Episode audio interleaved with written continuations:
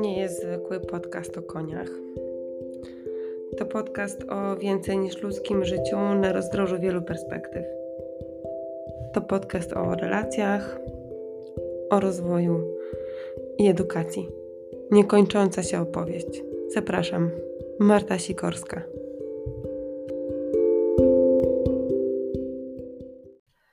Cześć, tu Marta. Wrzesień w tym roku taki piękny. Zawsze kochałam ten miesiąc i za takie kolory, za tą za zapachy, za taką ekscytację nowym rokiem szkolnym też, który jednakże zawsze okazywał się mniej ekscytujący niż sobie wyobrażałam. I teraz te piękne poranki wrześniowe, które są mi dane, spędzam kiedy tylko mogę z końmi bo już dawno odkryłam, że mogę być z końmi i robić coś jeszcze dla siebie, bo cokolwiek to nie będzie, to tak naprawdę obecność koni dodaje tej czynności jakiegoś nowego wymiaru. Ostatnio na przykład opowiem Wam, że miałam sesję twórczego pisania w obecności koni. W ramach mojej szkoły ekoterapii e, pisaliśmy list do siebie, e, do siebie od współczującej części nas samych. Z tym, że tą współczującą część umieszczaliśmy w przyrodzie. Czyli to przyroda była tą częścią, tym współczującym głosem. I to spotkanie mojej szkoły było online, a na czas ćwiczenia byliśmy zaproszeni do tego, żeby poszukać sobie miejsca na zewnątrz, więc ja poszłam na, na pastwisko, żeby tam pisać. I od razu przyszła do mnie taka myśl, że ten współczujący głos umieszczę w koniach. Wyobrażę sobie, że to one stoją za całym tym współczuciem, którego chciałabym doświadczyć i że napiszę o tym z ich perspektywy. Pisałam bardzo długo, siedząc pod drzewem. Mm, z, miałam mój notesik na, na kolanach i co chwila podchodziły do mnie kolejne konie albo kilka koni na raz powąchać ten mój zeszyt, pobyć tam, poddychać, polizać kartkę, postać przy mnie. I na stronach tego notesiku mojego widać takie smugi atramentu, które powstały od dotyku ich nosów albo od ich ciepłych oddechów. I to pisanie było dla mnie bardzo angażujące, ale przez obecność koni i ich takie odczuwalne zaangażowanie zupełnie nie czułam, że piszę sama. Czułam za to, że piszemy razem. czułam, że to, co mnie niesie, ten taki twórczy flow, ta ekscytacja, y, takie wzruszenie, które jest w ciele, kiedy pisze się coś takiego osobistego, ta energia, która kieruje piórem w mojej dłoni, że to wszystko może być w jakiś sposób zrozumiałe dla nich, mimo że jesteśmy różnych gatunków, to, to jak co, ale właśnie to możemy mieć wspólne. To, co płynie z ciała, z takiego, co jest taką, takim przejawem życia na zewnątrz. I doświadczyłam wtedy czegoś takiego, co bym nazwała rozproszoną jakąś jakością współtworzenia, współrefleksji, wspólnego przeżywania emocji. I kiedy stawałam, żeby wrócić przed ekran komputera do domu, to naprawdę czułam, że opuszczam coś, co powstało przy udziale wielu osób, że zabieram ze sobą wspólne dzieło. Teraz powiem jeszcze o drugą historię, taką, że jakiś czas temu moja koleżanka świętowała swoje 11 urodziny. Tak e, dobrze usłyszeliście, koleżanka 11 lat.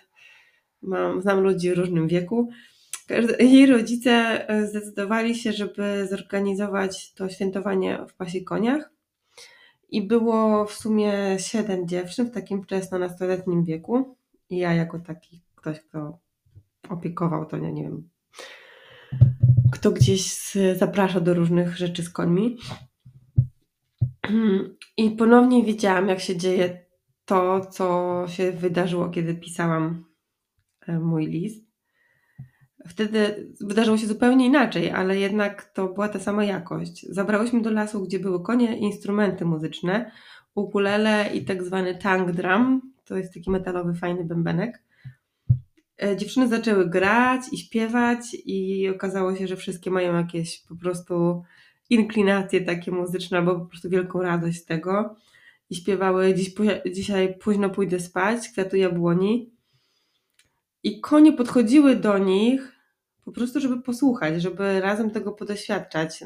Trochę wąchały te instrumenty, trochę jakoś interesowały się samą czynnością, ale większość czasu po prostu stały obok i słuchały, wybierały to bycie tam i wspólne doświadczanie.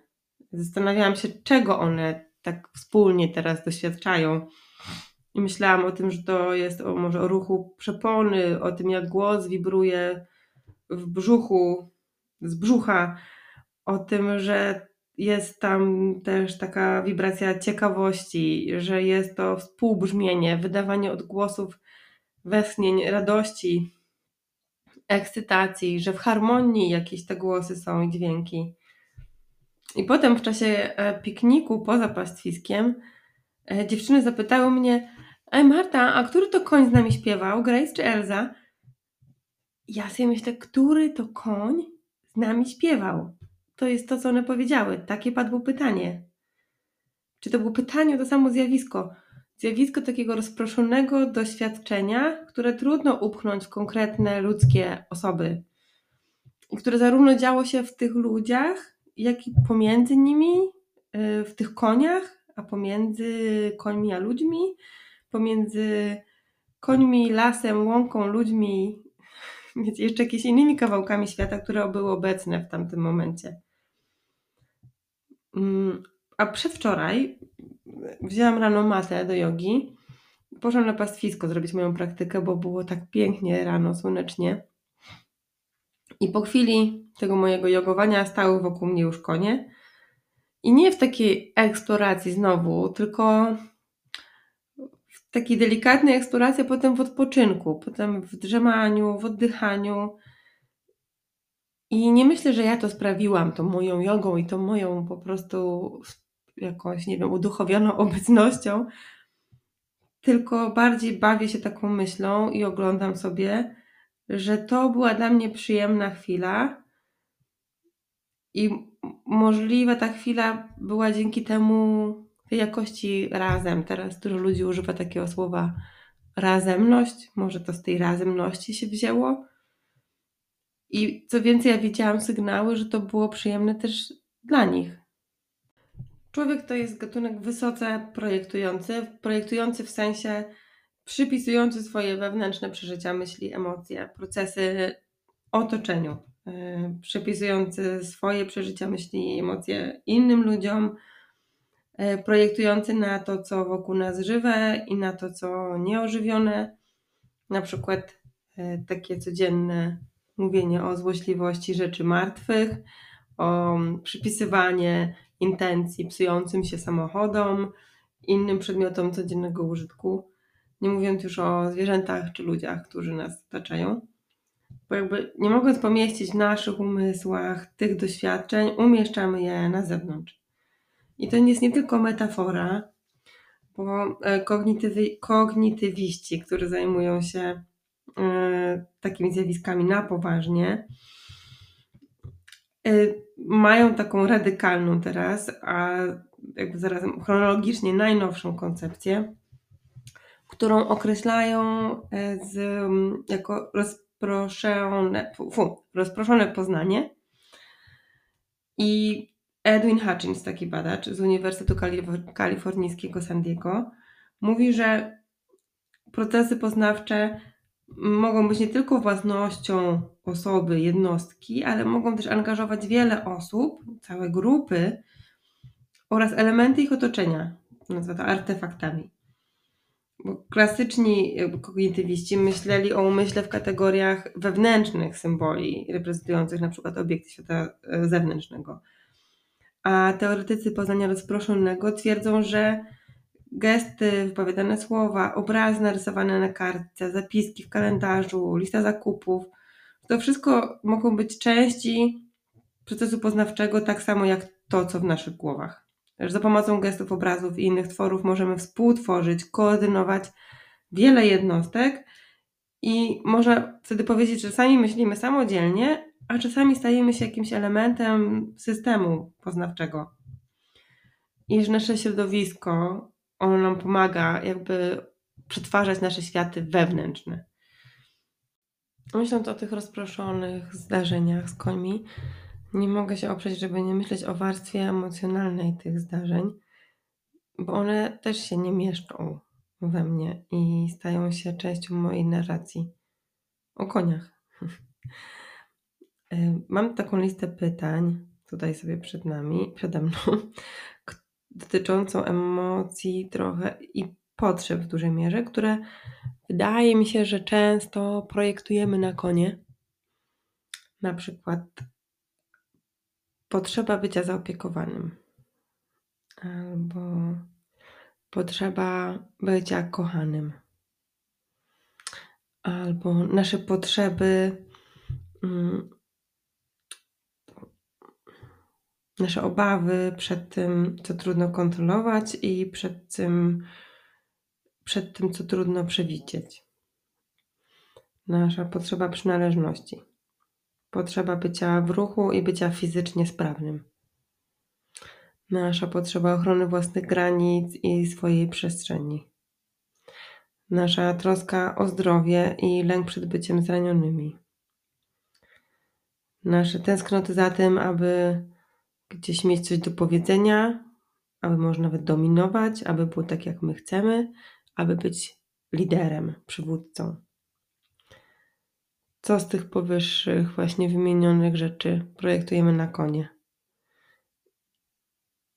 to w zasadzie nawet nie są uniwersalne potrzeby, tak to ujęłam w takim sformułowaniu i później wyjaśnię trochę więcej, ale jeszcze chcę o koniach, o tym, że my w zasadzie teraz używamy koni jako przedłużenia różnego rodzaju, jako przedłużenia naszych nóg, naszych ciał, przedłużenia naszej możliwości do przemieszczania się, ale też przedłużenia naszego umysłu w jakiś sposób tak romantycznie jeszcze ujmując to też przedłużenie naszego serca, duszy. Żyjemy w takich um, czasach i takiej kulturze, która nie potrzebuje już koni do transportu, do, do rolnictwa, ale jeśli cofniemy się w czasie o kilkaset lat, to zobaczymy takie kontinuum, albo nawet kilka tysięcy lat, to przy dużym szczęściu, gdybyśmy tego konia mieli w ogóle, to byłby on jedyną opcją na szybki transport dla nas i całego naszego dobytku. Byłby być może jeszcze źródłem pożywienia, mleka lub mięsa. Byłby z nami w walce, byłby zaprzęgnięty do pługa, aby pracować na polu. To były czasy, kiedy fizycznie na koniach umieszczaliśmy ogromną ilość naszych ludzkich spraw a w ciągu tych ostatnich, no powiedzmy kilkudziesięciu lat to się trochę zmienia. Dzisiaj konie, mimo tego, że praktycznie mm, są taką fizyczną częścią i rozrywki, widowiska pewnego i sportu, to jednak głównie są doświadczeniem emocjonalnym. Coraz częściej to doświadczenie też jest natury moralnej i etycznej, szczęśliwie, Coraz więcej w języku, w którym mówimy o koniach, jest słów takich jak naturalny, bez przemocy. I w moim języku też to usłyszycie. No, to drugie słowo, naturalny nie, ale to bez przemocy, bo mm, porozumienie bez przemocy to jest ważna część mojego życia, jakiejś filozofii mojej, mojej komunikacji. Kiedy prowadzę warsztaty z komunikacji właśnie, to posługuję się zawsze prawie listą potrzeb stworzoną przez Marszala Rosenberga, twórcy Nonviolent Communication, czyli porozumienia bez przemocy. I ta lista w moich rękach już ulegała wielu zmianom i na potrzeby programu dla facilitatorów, dla osób, które mm, uczą się rozwojowej pracy z udziałem koni, mam taką listę, która ma tytuł nie lista uniwersalnych potrzeb, jak dotychczas, tylko lista uniwersalnych potrzeb ludzi i koni. I na tej mojej liście znajdują się w zasadzie te same potrzeby, co na liście oryginalnej, tyle że część słów jest. Jakoś szukałam takich słów, które byłyby uniwersalne gatunkowo, żeby uniknąć takiego bardzo antropomorfizującego jakiegoś e, odczytu. Mm, A co to właściwie znaczy, że teraz powiem o tym, że te potrzeby są uniwersalne? Dla mnie to oznacza, że słowa, które wybieramy, żeby opisać pewne zjawisko, to zjawisko potrzeby, te słowo można by przypisać każdemu człowiekowi i ono mogłoby być realizowane na bardzo wiele sposobów, każde z nich. To takie dla mnie dwie cechy. I teraz chciałam Wam pokazać, jak sprawdzam, czy potrzeba z mojej listy, albo czy potrzeba, która przychodzi mi do głowy, y, to czy ona jest uniwersalna. I chciałam to zrobić e, w taki może trochę kontrowersyjny sposób, bo chciałam jako przykładu użyć sformułowania, użyć takiej, no właśnie, potrzeby, powiedzmy, potrzeby jazdy konnej. E, moja teza jest taka, to nie jest uniwersalna potrzeba, ponieważ e, nie znam, nie znam po pierwsze, tylko niektórzy ludzie jej doświadczają, no i Gdybym miała powiedzieć, czy to jest dla wszystkich osób, niezależnie od gatunku, jakaś coś, co mogę im przypisać, no to nie, bo nie znam żadnego konia, który by chciał jeździć na innym koniu. No i istnieje też tylko jedna strategia, żeby tą potrzebę realizować, właśnie przez dosiadanie jeżdżenie na koniu. Czyli drogą tej, tej mojej dedukcji, jazda konna nie jest uniwersalną ludzką potrzebą, ani uniwersalną potrzebą w ogóle. Ale można do tego podejść z drugiej strony. Można zobaczyć, jaką uniwersalną potrzebę wybrani ludzie realizują poprzez jazdę konną. Bo na pewno jest tak, że to działanie jest jakąś strategią na jakieś bardzo, bardzo ważne potrzeby ludzi, a być może wedle tych ludzi i nie tylko, no, jest też strategią na jakieś ważne potrzeby koni. Więc biorę moją listę do ręki, no i sobie tak po niej wodzę wzrokiem i widzę, że to może być strategia na szeroko rozumianą potrzebę kontaktu z samym sobą. Bo wyobrażam sobie, że jeżdżąc konno, ludzie realizują potrzebę wyzwania, potrzebę uczenia się, taką potrzebę, żeby mieć świadomość swojego ciała, potrzebę kompetencji, potrzebę kreatywności, integralności, samorozwoju i wzrostu, też taką potrzebę autoekspresji, wyrażania własnego ja.